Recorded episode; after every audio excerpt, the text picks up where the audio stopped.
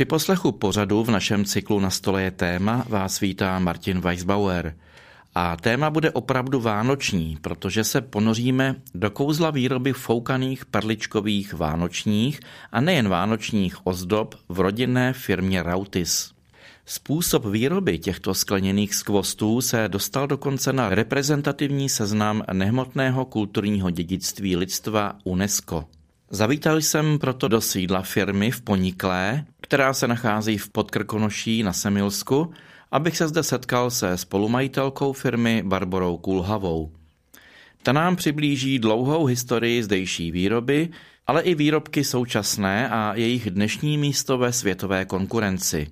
Podíváme se také přímo do provozu, abychom se podrobněji seznámili s unikátním procesem výroby.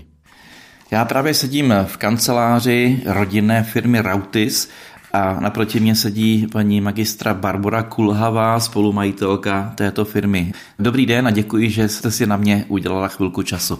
Dobrý den, rádo se stalo. Dozvěděl jsem se, že zde čekáte exkurzi dětí, tak myslím si, že stihneme popovídání o historii teď v kanceláři a potom se půjdeme podívat do provozu, kde budou i děti si zkoušet nějaké věci.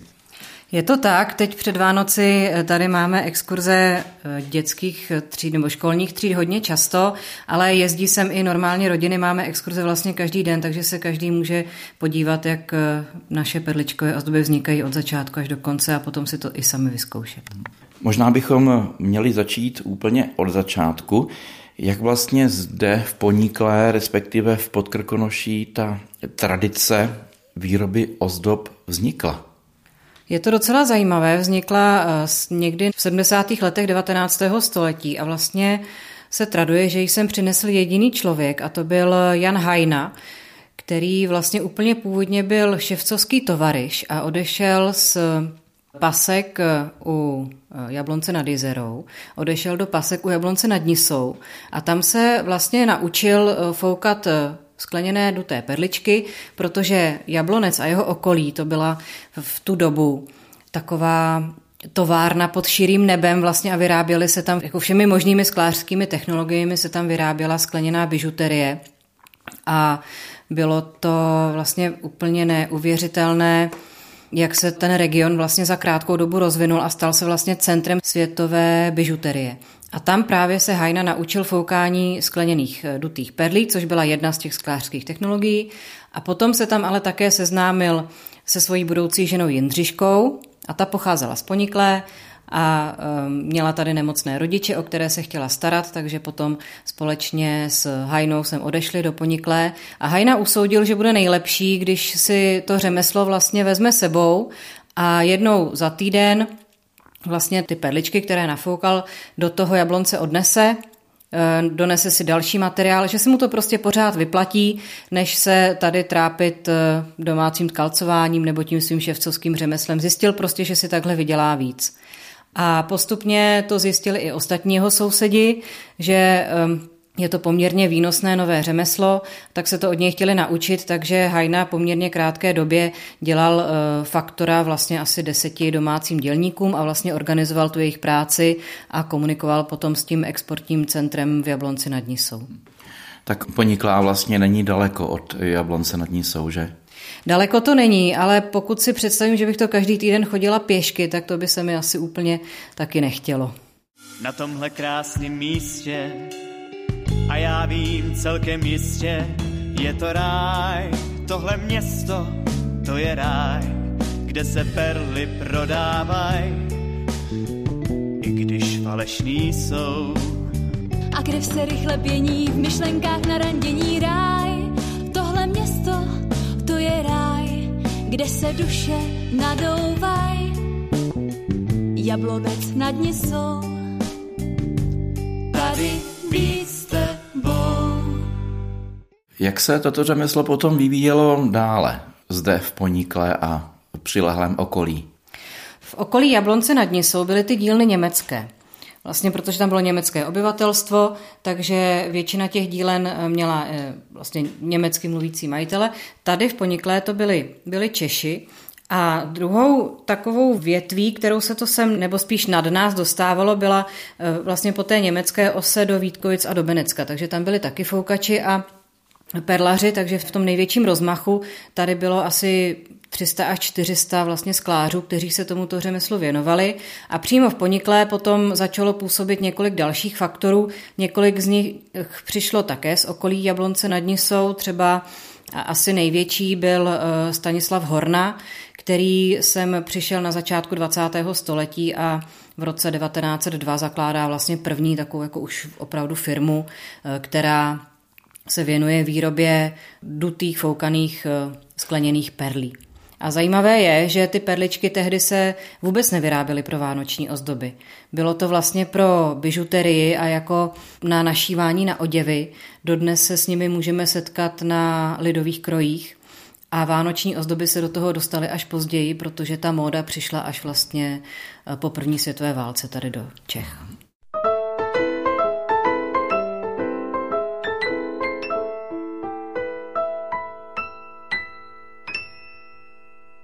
Byla v českých zemích nějaká konkurence nebo nějaké takové další území, kde toto řemeslo vzkvétalo, anebo to bylo jenom tady, v Podkrkonoší? No tak hlavní centrum eh, toho perlařského řemesla bylo v okolí Jablonce nad Nisou. Tady to byla spíš taková jako malá enkláva, kde se ty perličky také vyráběly. Nicméně po druhé světové válce, když eh, došlo vlastně k odsunu německého obyvatelstva, tak všechny ty jablonecké dílny víceméně zanikly, protože prostě jsme si ty jejich majitelé odsunuli někam do Německa, do Rakouska. A zároveň v podstatě zanikly i obchodní kontakty, protože všechny ty jablonecké exportní firmy byly vlastněné Němci a v podstatě po té druhé světové válce bylo potřeba začít téměř na novo, protože eh, se to tím odsunem vlastně všechno hrozně jako zkomplikovalo a, a hodně věcí i zničilo. To je až s podivem, že od té nuly se to znovu zase podařilo vybudovat. No, vlastně v Jablonci žádný perlař nefunguje dodnes. Zachovalo se to vlastně tady v Poniklé, kde eh, bylo to české obyvatelstvo, které vlastně tady zůstalo a to řemeslo mělo. A potom po roce 1948 po komunistickém převratu přišla taková další kritická chvíle, kdy vlastně ty firmy, například ta Hornova firma tady konkrétně, byla znárodněna, protože měla víc než 50 zaměstnanců takže se najednou stala součástí obrovského národního eh, podniku. Nejprve skleněné bižuterie, potom železnobrodského skla, ono se to různě jako restrukturalizovalo eh, až do roku 89, takže se to jmenovalo jako za tu dobu různě se to střídalo. Ale před rokem 89 byla výroba perličkových ozdob součást závodu 3 železnobrodského skla a pro mě osobně je to vlastně takový malý zázrak, že se to tady v Ponikle v podstatě nepřetržitě jako i přes ty všechny historické kotrmelce jako udrželo a vlastně bez jakékoliv pauzy. Pořád vlastně ty perličky se od hajnových dob vyrábějí až do dnes. Spočítáte, kolik to je let?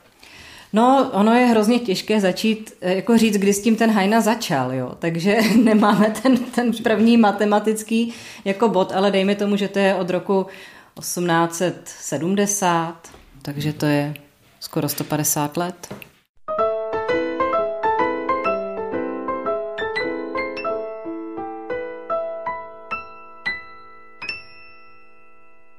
Pořadu na stole je téma se bavíme se spolumajitelkou firmy Rautis Barborou Kulhavou o historii a výrobě perličkových vánočních ozdob. Jak jste přežili vlastně revoluci a jak jste vybudovali tu rodinnou firmu, kterou teď zde máte?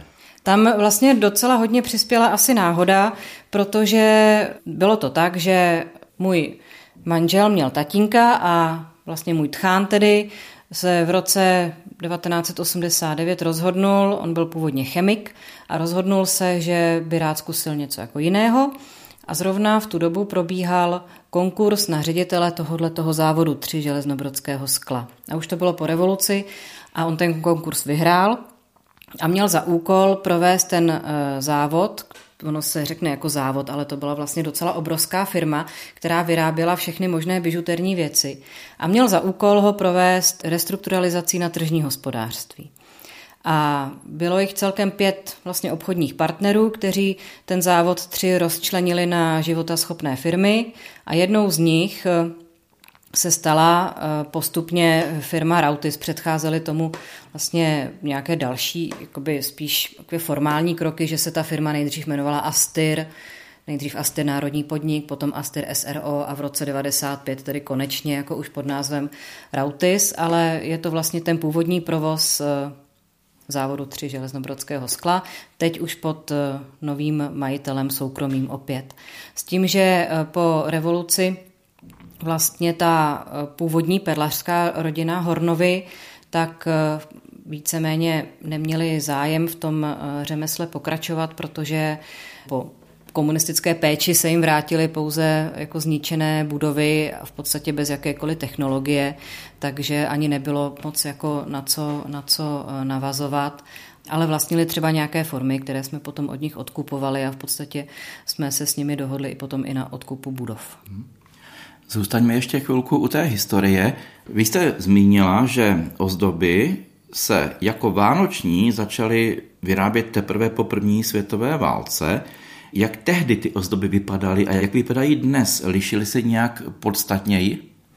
S těmi vánočními ozdobami je to taková poměrně jako veselá historie, protože ty vznikly také díky velké, velké krizi a v podstatě díky zásahu jako japonské špionáže, jo? protože původně se foukaly pouze perličky na bižutery a opravdu v obrovských objemech, které my si ani nedokážeme teď představit, se vyvážely třeba do Pákistánu nebo do Indie, do Egypta.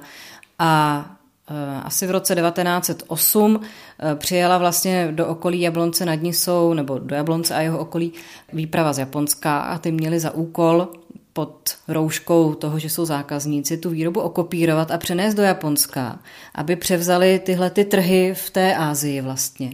Ono se jim to opravdu povedlo a docela jako těm výrobcům zatopili, protože Eh, se jim to povedlo udělat ne sice tak kvalitně, ale výrazně levněji a tudíž opravdu ty trhy jako převzali. Takže těm výrobcům tady na Jablonecku plus Poniklé vlastně tady zbyly plné sklady neprodejných perliček. To bylo jedno východisko. Do toho přišlo to, že vlastně po začátku 20. století začala se čím dál tím víc prosazovat móda zdobení vánočního stromečku a lidi přemýšleli, jako co by si na něj tak jako mohli dát a byly to původně třeba sušené ovoce nebo jablíčka, ořechy zavalené třeba ve staniolu nebo různé lesklé, jako lesklé věci a zjistili, že ty perličky nebo někdo prostě z těch faktorů nebo z těch obchodníků měl docela geniální nápad, že ty perličky se na to vlastně skvěle hodí, protože byly zevnitř nastříbřené, byly lehoučké, eh, byl to kreativní materiál, dalo se z toho vlastně sestavovat téměř cokoliv. Takže vznikly první vánoční ozdoby, které byly velmi jednoduché, byly to spíš takové geometrické tvary, protože ještě neměly taky třeba tolik forem na ty, na ty perle, jako máme nyní. Jo? Znamená to, že tehdy se ty vánoční ozdoby skládaly pouze z perliček? No, z perliček, znamená z foukaných perlí a se skleněných tyčinek. To se skládají vlastně dodnes, to je pořád stejné. Hodně se pracovalo s barevným sklem, protože třeba eh, nebyla taková možnost ty perličky smáčet do laků, jako to děláme teď. A eh, ozdoby byly opravdu velice jednoduché, takové základní geometrické tvary.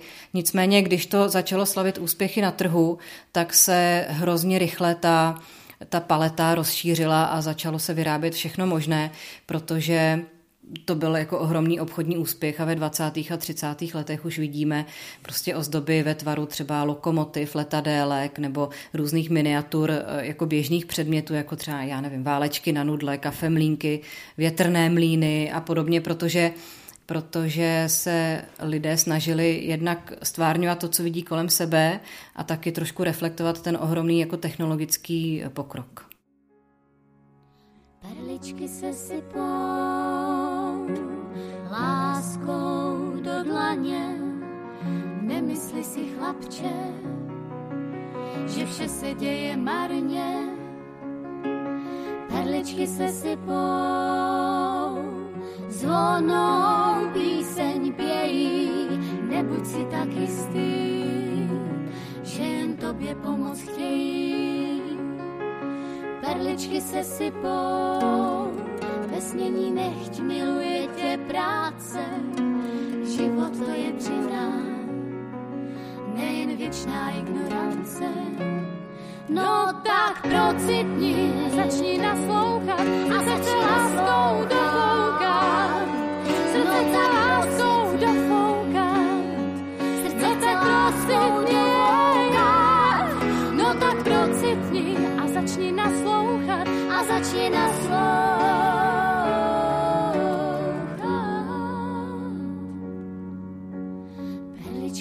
sypou opět pro tvé dlaně, však víc než k člověku, ty blíž máš k zonící hraně.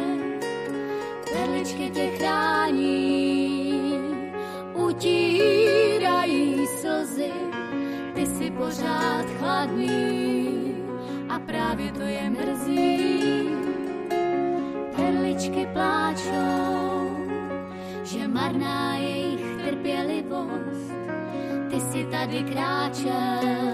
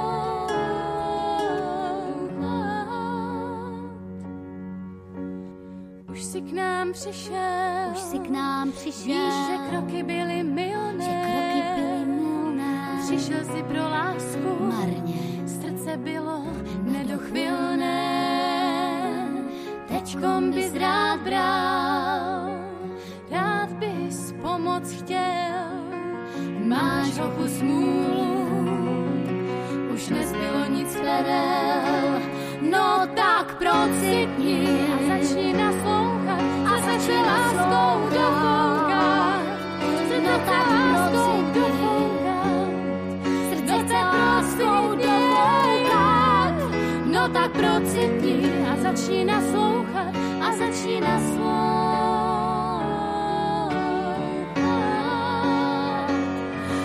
Tak procitni a začni naslouchat a začni láskou dofoukat. Srdce se láskou dofoukat.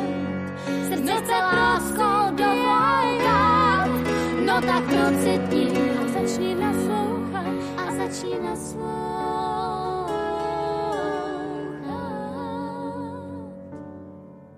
Na Radiu Proglas posloucháte pořad věnovaný vánočním ozdobám a v obci Poniklá si povídáme se spolumajitelkou zdejší firmy Rautis Barborou Kulhavou. Ty potřeby zákazníků jsou opravdu různorodé a asi jdou s dobou. Dá se o některých těchto výrobcích říci, že jsou vysloveně kýčovité, nebo naopak o některých, že kýči nepodléhají?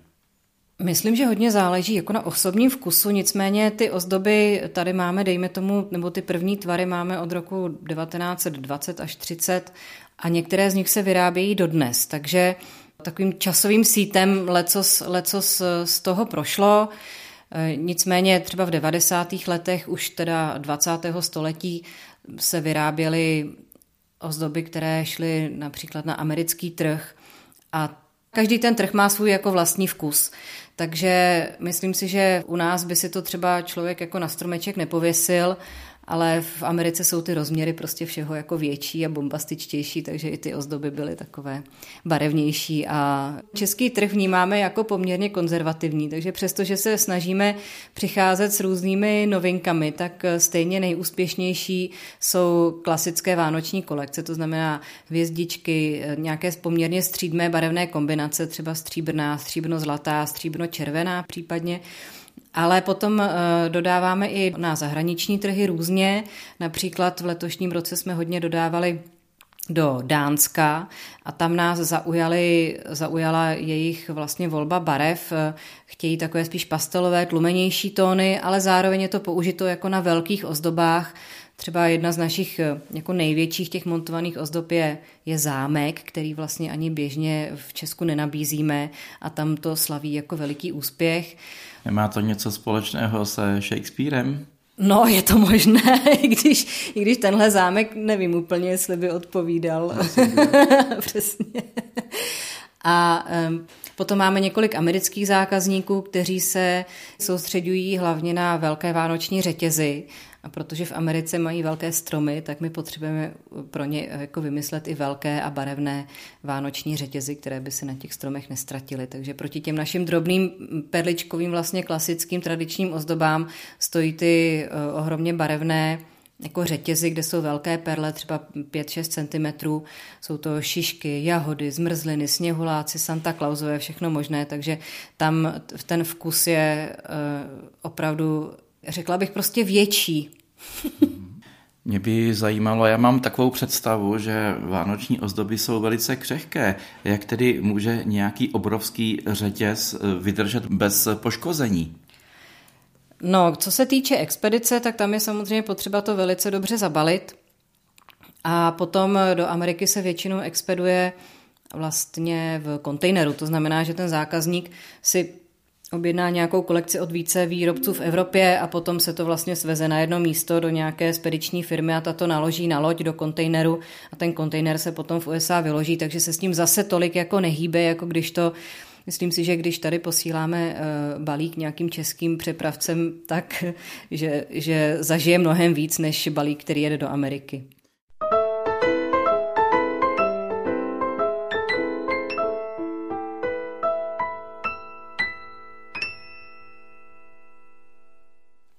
Bavili jsme se teď o vývozu do USA. Jaké další exotické trhy po celém světě máte? U nás to s tou exotikou není zase až tak úplně žhavé, protože my vlastně dodáváme tam, kde slaví jako ty tradiční Vánoce, to znamená podobně jako my, kde prostě mají ty stromečky a věší si na ně eh, ty ozdoby, což vlastně v celosvětovém kontextu zas až tak úplně velká část vlastně světa jako není. Do křesťanských zemí. Ano, plus samozřejmě v Saudské Arábii taky máme nějaké zákazníky, máme i zákazníky v Japonsku, teď máme nové zákazníky v Austrálii, ale to jádro leží víceméně tady v střední Evropa, Německo, Rakousko, Švýcarsko, trošičku Skandinávie a USA. Mě by zajímalo, jak tyto ozdoby používají třeba v té Saudské Arábii, kterou jste teď zmínila, nebo v tom Japonsku, když tam vlastně Vánoce nemají. No to by mě taky zajímalo. Eh, já jsem ze Saudské Arábie viděla několik fotek, že tam eh, hodně v městech po evropském vlastně způsobu nebo díky evropské inspiraci mají opravdu ty města nazdobená jako vánočně s tím stromečkem a, a s těmi ozdobami. Takže já předpokládám, že jako použití je na vánoční stromeček. Teď jsme také začali zajímavou spolupráci s českým velvyslanectvím v Hongkongu, kteří plánují vlastně výstavu českých vánočních ozdob. S tím, že si úplně nemyslím, že by chtěli prosadit jako české vánoční ozdoby na eh, tento trh, ale spíš, že chtějí ukázat tuhle tu opravdu jako exotickou pro eh, tenhle region, tu exotickou sklářskou technologii, že to je opravdu něco speciálního, co vlastně Češi jako umí dobře. Vy jste před chvílí zmiňovala, že Japonci kdysi okopírovali tu výrobu, která zde funguje. Jak je to s konkurencí ve světě v současné době?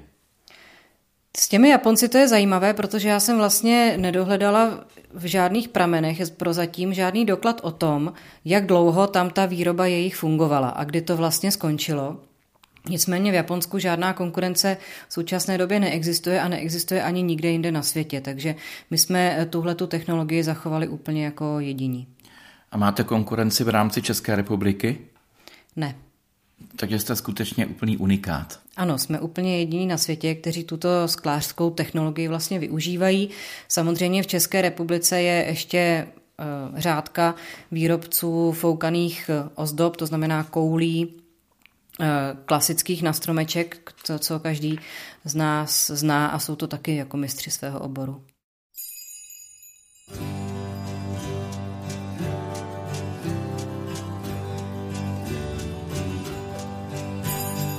cinknul zlatou podkovou a Martin schodil nich.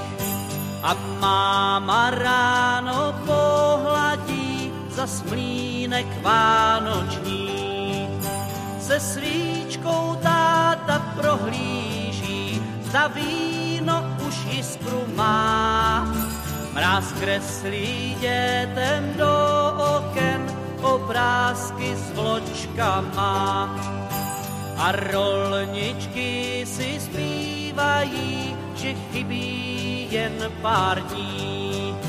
A k zápraží se slétají k nám ptáci vánoční. A táta vína probírá a voní celý dům. A děti běží po špičkách hrát si k sousedům.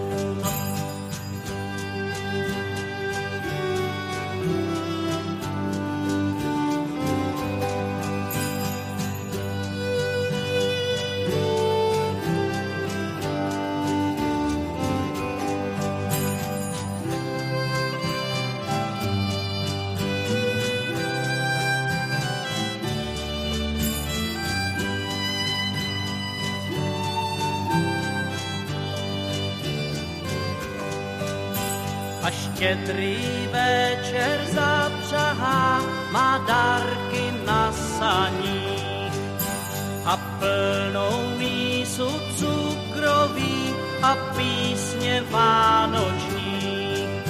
Pak táta na stůl postaví sváteční vínač pán a děti stojí ve dveřích pusu do kořán. A děti stojí ve dveřích a pusu do kořán. Tématem dnešního pořadu na Radiu Proglas je výroba perličkových vánočních ozdob, jejich způsob výroby je zapsán na reprezentativním seznamu nehmotného kulturního dědictví lidstva UNESCO. Vše nám přibližuje spolumajitelka firmy Rautis Barbara Kulhavá. Já se teď vlastně nenápadně dostávám k otázce, která s tím, co bylo řečeno, souvisí, a sice, že vy jste se dostali dokonce na seznam UNESCO. Jak k tomu došlo a kdy to bylo? Ano, úplně přesně se ten seznam jmenuje Reprezentativní seznam nehmotného kulturního dědictví lidstva. A došlo k tomu v roce 2020, proběhl tedy ten uh, finální tedy zápis. Nicméně ta cesta k tomu byla docela dlouhá a v podstatě to probíhalo tak, že nás oslovilo Muzeum Českého ráje v Turnově, které vidělo, že vlastně uchováváme tuhletu jedinečnou technologii, snažíme se ji dál rozvíjet a ukazovat vlastně i veřejnosti a oslovili nás s dotazem, zda bychom šli vlastně do toho, abychom byli zapsáni na krajský seznam vlastně nehmotného dědictví. To je, to je seznam, který, který zapisuje různá lidská know-how, vlastně zajímavé know-how, zajímavá řemesla, zajímavé lidské dovednosti, plus uh, samozřejmě spoustu dalších věcí, ale jsou to nehmotné věci, nejsou to žádné, řekněme, šutry, to je to, co kdyby lidstvo vyhynulo, tak to je to, co vyhyne s lidstvem, když to ty šutry je to, co tady vlastně zůstane. To je seznam nehmotného dědictví a e, my jsme byli zapsáni na ten e, krajský seznam v roce 2000, myslím 15, na krajský seznam Libereckého kraje. A mm, musím říct, že všechny tyhle ty nominace na tyto seznamy zpracovávalo vlastně jako odborný garant e, Muzeum Českého ráje v Turnově. A my jsme jim za to nesmírně vděční, protože jako by nebylo vůbec v našich silách, ani vlastně v našich možnostech to zpracovat a vlastně pojali to, nebo musí to být pojato z etnologického hlediska a musí to zahrnovat i to, že je zde nějaká komunita těch výrobců, to znamená lidí, kteří se tomuto řemeslu věnují, znají se mezi sebou, mají nějaké vztahy a nějak to formuje i jejich vlastně, eh, dejme tomu, identitu. Takže to je velice důležité, aby tam byla nějaká jakoby komunita, která si to řemeslo předává mezi sebou, což tady opravdu funguje, že vlastně se to řemeslo předává v rodinách z generace na generaci, například u těch, co pro nás montují ozdoby, tak tam opravdu se to děti učí prostě od maminek, od babiček a pokračují v tom po několik generací. Takže No, Muzeum Českého ráje rozhodlo, že to je tak zajímavé, že bychom mohli, mohli s tím pokračovat i na vlastně taký centrální nebo ústřední národní seznam nehmotného kulturního dědictví a potom na ministerstvu kultury padlo rozhodnutí, že to je vlastně tak jedinečné, včetně zachování vlastně původního způsobu organizace práce, protože my jsme dodnes taková jako vlastně rozptýlená manufaktura, máme centrální dílnu a pak máme domácí pracovníky, kteří vlastně pracují doma a jednou za čas od nich eh, ty jejich eh, výrobky svezeme tady do té naší centrální dílny a něco s nima uděláme a pošleme to zase jinému, jako na jiné domácí pracoviště a až teprve ve finále se to tady sejde. To znamená z nějakého bližšího okolí, poniklé. Ano. Máme eh, sedm domácích foukačů perliček, tak ty nejsou úplně z blízkého okolí, jsou z blízkého, ale i ze vzdálenějšího. Nejvzdálenější jsou kolem eh, Turnova nebo kolem Dvora Králové. A potom máme domácí řezáče a domácí vlastně montážníky, to jsou vlastně dámy eh, většinou, které montují vánoční ozdoby vlastně už z připravených perliček a ty jsou teda z blízkého okolí, ty jsou převážně z Poniklé nebo z Jilemnice. V roce 2015 byla tedy tato technologie výroby perličkových ozdob pro vánoční stromek zapsána na národní seznam nehmotného kulturního dědictví, to znamená na eh, seznam České republiky. A na ministerstvu kultury potom padlo rozhodnutí, že je to tak unikátní vlastně znalost, že by eh, bylo možné, nebo že by byla velká šance uspět i v případné žádosti o zápis na seznam nehmotného kulturního dědictví lidstva UNESCO. Takže na tom jsme začali pracovat tedy v roce 2015, respektive začalo na tom pracovat Muzeum Českého ráje, které na to má úplně největší zásluhu společně s Ministerstvem kultury a my jsme na tom měli už v podstatě jenom takovou konzultační a pomocnou jako roli, protože my jsme vlastně ti, nebo nám se říká nositelé statku, takže my jsme nositelé vlastně té dovednosti a je velice důležité, myslím, ještě jednou zopakovat, že na tom seznamu nejsou ty perličkové ozdoby jako takové, ale ta technologie, to know-how, to, to řemeslo a ta dovednost, to znamená ten jejich celý vznik.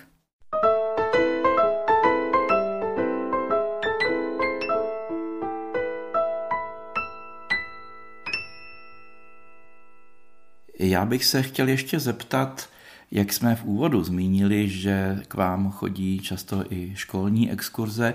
Vychováváte si nějaké nástupce v tomto řemesle, nebo jakým způsobem ta výchova probíhá, jakým způsobem je scháníte? My se snažíme jako všemi silami, myslím, to řemeslo prezentovat co nejširší veřejnosti.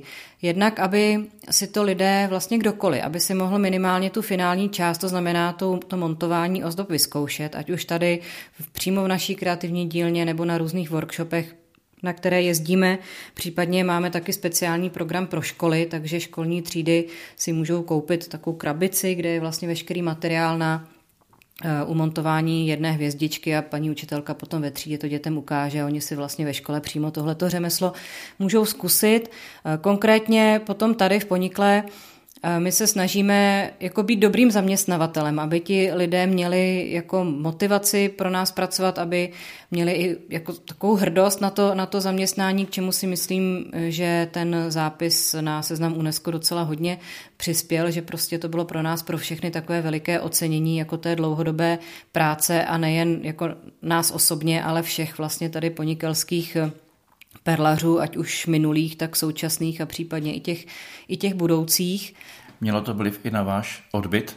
Eh, to je jako hrozně těžká otázka, protože ono to mělo vliv eh, v několika směrech a v několika směrech se ten vliv předpokládáme ještě ukáže, protože ten zápis přišel v roce 2020, kdy eh, byl covid, bylo to v prosinci a my jsme tady měli úplně zavřeno. Museli jsme mít zavřené, zavřený obchod, zavřenou kreativní dílnu, neprobíhaly žádné vánoční trhy, takže vlastně úplně ta první vlna zájmu ta eh, na nás úplně nenarazila, protože vlastně nebylo kam se za tím řemeslem přijet podívat v tu dobu. A Zároveň ale na druhou stranu měli jsme už několik eh, let vlastně rozběhnutý internetový obchod, který nás vlastně podržel v tomhletom období a tam se to projevilo určitě.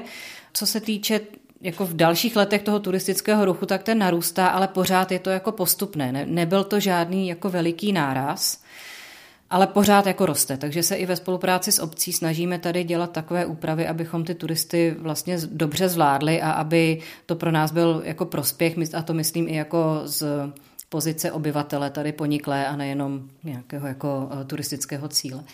A mm, co se týče odbytu, tak určitě to mělo vliv na vnímání vlastně toho, toho výrobku finálního, protože se nám začaly třeba ozývat eh, firmy anebo i různé státní instituce, že by to chtěli dát svým zaměstnancům jako dárek předvánoční nebo obchodním partnerům třeba. A často se nás ptají, a bude na tom někde napsáno, že to je jako to UNESCO. tak tak to, je, to je vlastně pro nás jako zajímavé, že takhle to lidi vnímají, že to je taková jaká značka exkluzivity. A třetí věc, kde se to projevilo, tak je zvýšený zájem ze zahraničí od obchodníků. To je velice zajímavé, nicméně my jsme trošičku odběhli mm-hmm. od výchovy těch vašich nástupců. Mm-hmm. Jak vypadá současná situace? Když třeba chceme nebo potřebujeme přijmout nového foukače, tak to je asi to nejobtížnější, protože foukačské řemeslo, jako to se nikde neučí. Je sice eh, škola jako pro foukače skla, to znamená skleněných třeba koulí, a potom samozřejmě sklářské školy jako různého typu, ale konkrétně tahle ta naše technologie se nikde neučí, takže my si ty foukače zaučujeme sami. Samozřejmě je příjemnější, když ten člověk už nějakou zkušenost jako s prací se sklem má, ale není to jako vůbec podmínka, spíš je potřeba to prostě si pořádně vyzkoušet, vysedět a říká se, že nebo ne, říká spíš je to naše zkušenost, že se ten foukač učí přibližně půl roku, než teda eh, ty perličky můžou jít dál do výroby a zpracovat. Kromě toho tady máme spoustu mladých kolegů vlastně teď na pozicích třeba průvodců exkurzí nebo asistentů v naší prodejně, kteří se s tím řemeslem velmi jako zžili a mají ho rádi, takže třeba jezdí i jako lektoři na různé workshopy, a mám takovou jako naději, že třeba někdo z nich eh, potom do té firmy vejde jako ideál na nějaké další jako zajímavé pozice třeba nebo vymyslí prostě něco dalšího.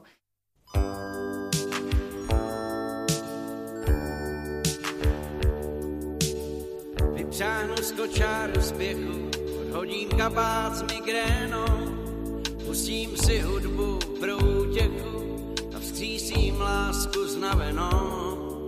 Přemýšlím nad zvláštní dobou na krátké pouti po zemi, nasypu vrabců, ať si zobou, až vítr chvíli o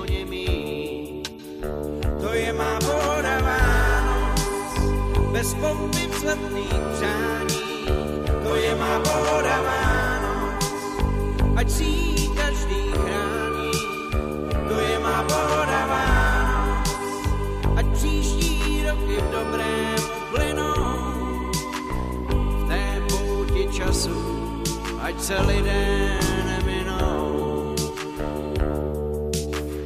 A tomu, kdo na dně bývá, zavolám chlapče, nebuď sám, nech řečí, už se stmívá, máme tě rádi, tak pojď k nám. U stolu bez slofíme, otevřu láhev tramínu, že je nám dobře, všichni víme, je dobré mít svou rodinu to je má voda Vánoc, bez pompy vzletný přání, to je má voda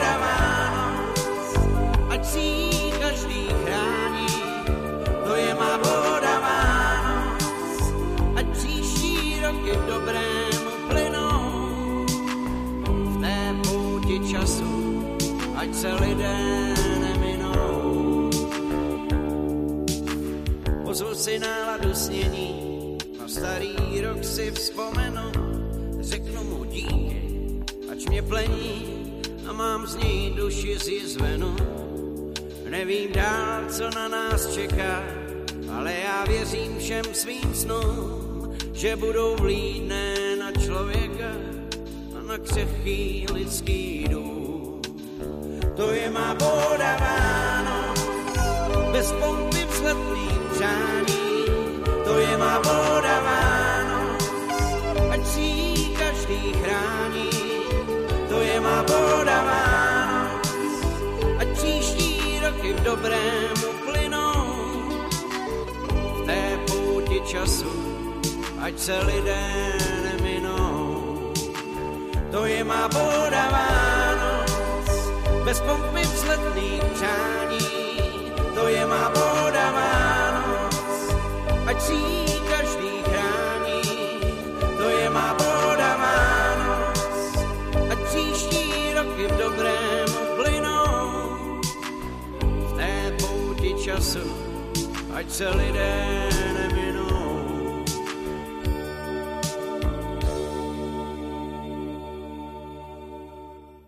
Pořadu na stole je téma se bavíme se spolumajitelkou firmy Rautis Barborou Kulhavou o historii a výrobě perličkových vánočních ozdob. Dotkla se výroba vánočních ozdob eh, také kultury, konkrétně myslím třeba básní nebo písní? Ano, dotkla. Ta výroba perličkových ozdob má tady opravdu přesah jako hluboko do těch rodin a myslím, že se to odráží i v tom, že se to řemeslo objevuje právě i v lidových písničkách, které zaznamenala Marie Kubátová, vlastně sběratelka tady lidové slovesnosti. Eh, ty písničky jsou velice jako jednoduché, mají velice jednoduché nápěvy, ale v podstatě mají stejné téma, které říká, holky, berte si perlaře, protože ten vydělá vždycky hodně peněz, na rozdíl například eh, od krejčího nebo od ševce nebo od tkalce, který jenom dře bídu snouzí. Kromě toho Marie Kubátová napsala na základě vyprávění tady jednoho eh, ponikalského pamětníka pohádku, která se jmenuje Tříbro chudejch.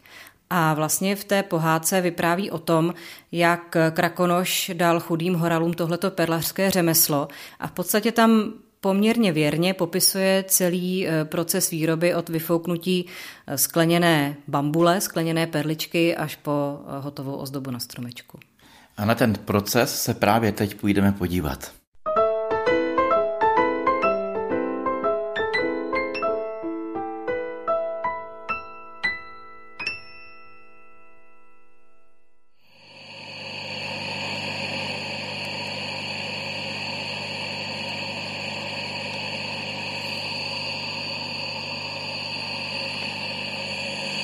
Teď stojíme, jak asi podle zvuku slyšíte, u takzvaného foukacího stroje.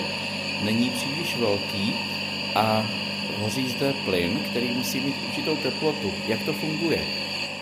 Tomuhle zařízení se říká foukací strojek a vlastně eh, je to takový jako velice primitivní zařízení, který vzniklo úplně původně v roce 1876, eh, protože do té doby se ty perličky foukaly jedna po druhé, vlastně perlař nahřál kousek skleněné trubice, fouknul do toho, vznikla jedna kulička, fouknul kousek dál, vznikla, nebo nahřál, fouknul, vznikla další. A potom v roce 1876 vlastně objevili tenhle ten, nebo vynalezli tenhle ten uh, strojek, do kterého se dává forma. Takže tady vidíte, vlastně vepředu je hořák, uh, kterým se směšuje uh, plyn a vzduch, protože kyslík zvyšuje teplotu toho plamene. My potřebujeme asi mezi 700 až 800 stupni, aby se nám to sklo vlastně e, natavilo. Za hořákem je dvoudílná forma, která se zaví, dá zavřít a otevřít. A ještě dál je pumpička, kterou se vlastně vhání do nahřáté skleněné e, trubičky vzduch. E, celé se to ovládá nožním pedálem, kterým se vlastně otvírá a zavírá ta forma. Proces je takový, že když je sklo správně nahřáté, to znamená, je to skleněná trubička, úplně prohnutá jako žvíkačka, musí být nahřátá rovnoměrně, proto se s ní během toho nahřívání musí otáčet pořád. E, když je takhle pěkně nahřátá, tak se vloží do té formy, forma se zavře, sešlápne se vlastně pedál až na zem, čímž se do toho žhavého skla vžene trošičku vzduchu a ta skleněná trubice se roztáhne podle tvaru té formy a vznikne řádka dutých skleněných perliček, které se říká klauče. Dál se e, tyhle ty perličky nebo tahle řádka perliček stříbří, některé se smáčí do barev, větší se třeba ještě e, malují a potom se teprve na závěr řežou. Tam se ukáže, jestli byly na začátku dobře nafoukané, protože pokud nebyly, tak eh, by mohly z velké části popraskat. A v tu chvíli je připravený materiál, jsou připravené perličky a můžou se montovat vánoční ozdoby.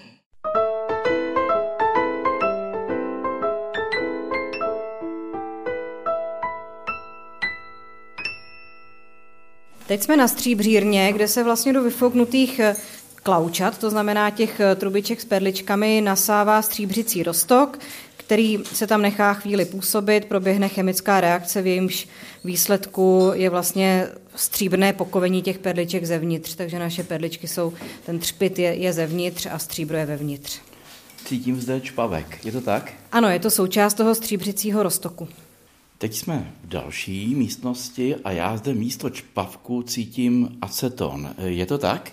Je to přesně tak. Tady jsme v barevně, kde se perličky smáčí do různých barevných laků, které obsahují aceton. Jsou to speciální laky na vánoční ozdoby a do eh, barev, to znamená do laků, se smáčí asi 60% našich perliček, 40% zůstává jenom stříbrných.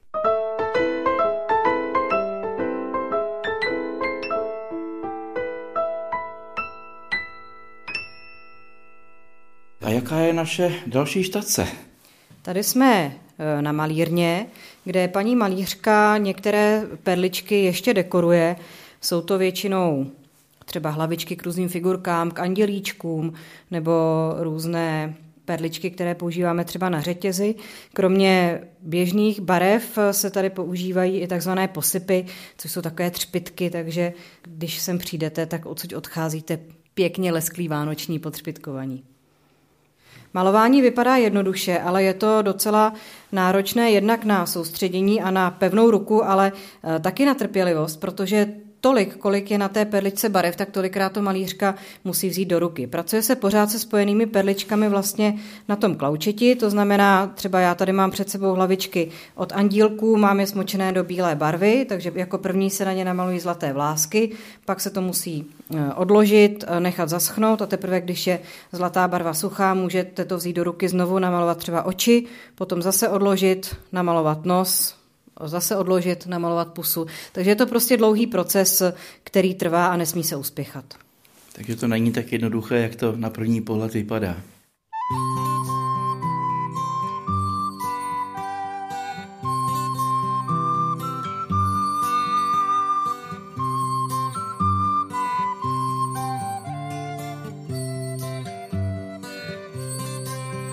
Jenom jednou v roce Jednou v roce je ta noc, kdy srdce dlouho zavřená, tiše otevírá píseň dávno zrozená. Kdy srdce dlouho zavřená, tiše otevírá píseň dávno zrozená. Jenom jednou v roce je ta noc, jednou v roce je ten den, kdy dobrá vůle není zden, ani frází, ale pravdou, která patří všem. Kdy dobrá vůle není zden, ani frází, ale pravdou, která patří všem. Ta blídná noc bývá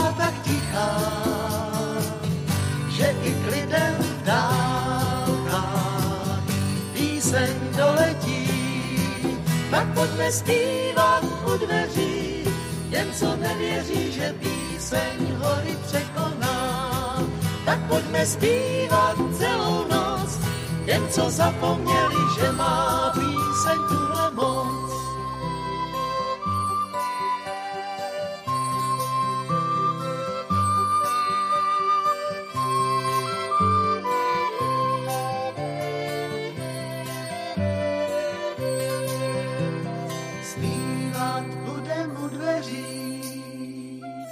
Až nám každý uvěří, to, že nám nejlíp bude všem, až už nezůstane ten den v roce jedním dnem, že ve všech možných krajinách lidé chtějí, a ta noc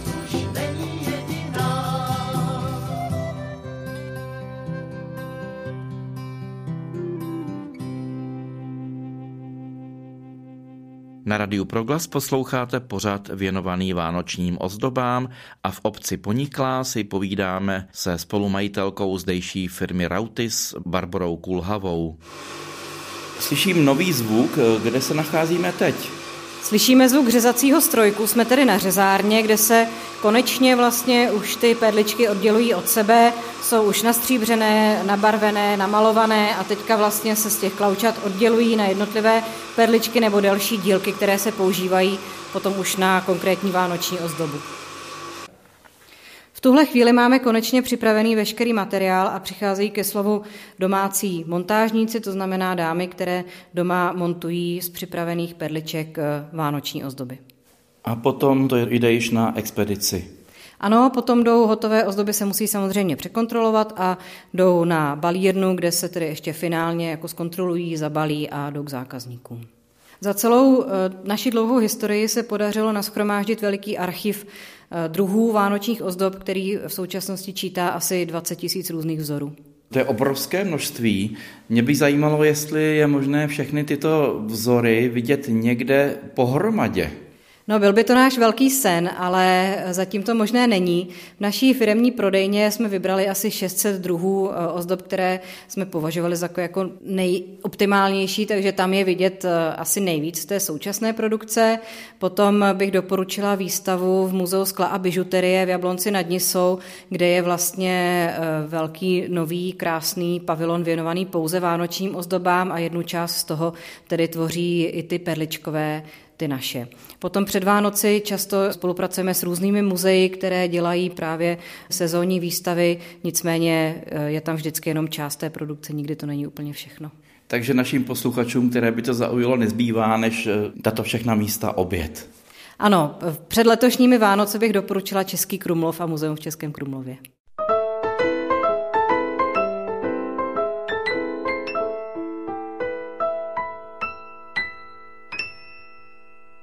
Končí pořád na stole je téma, ve kterém jsme navštívili rodinnou firmu Rautis v Poniklé, která vyrábí unikátní foukané parličkové vánoční ozdoby, jejich způsob výroby se dostal až na reprezentativní seznam nehmotného kulturního dědictví lidstva UNESCO. Provedla nás spolumajitelka firmy Rautis Barbara Kulhavá a od mikrofonu se s vámi loučí Martin Weisbauer.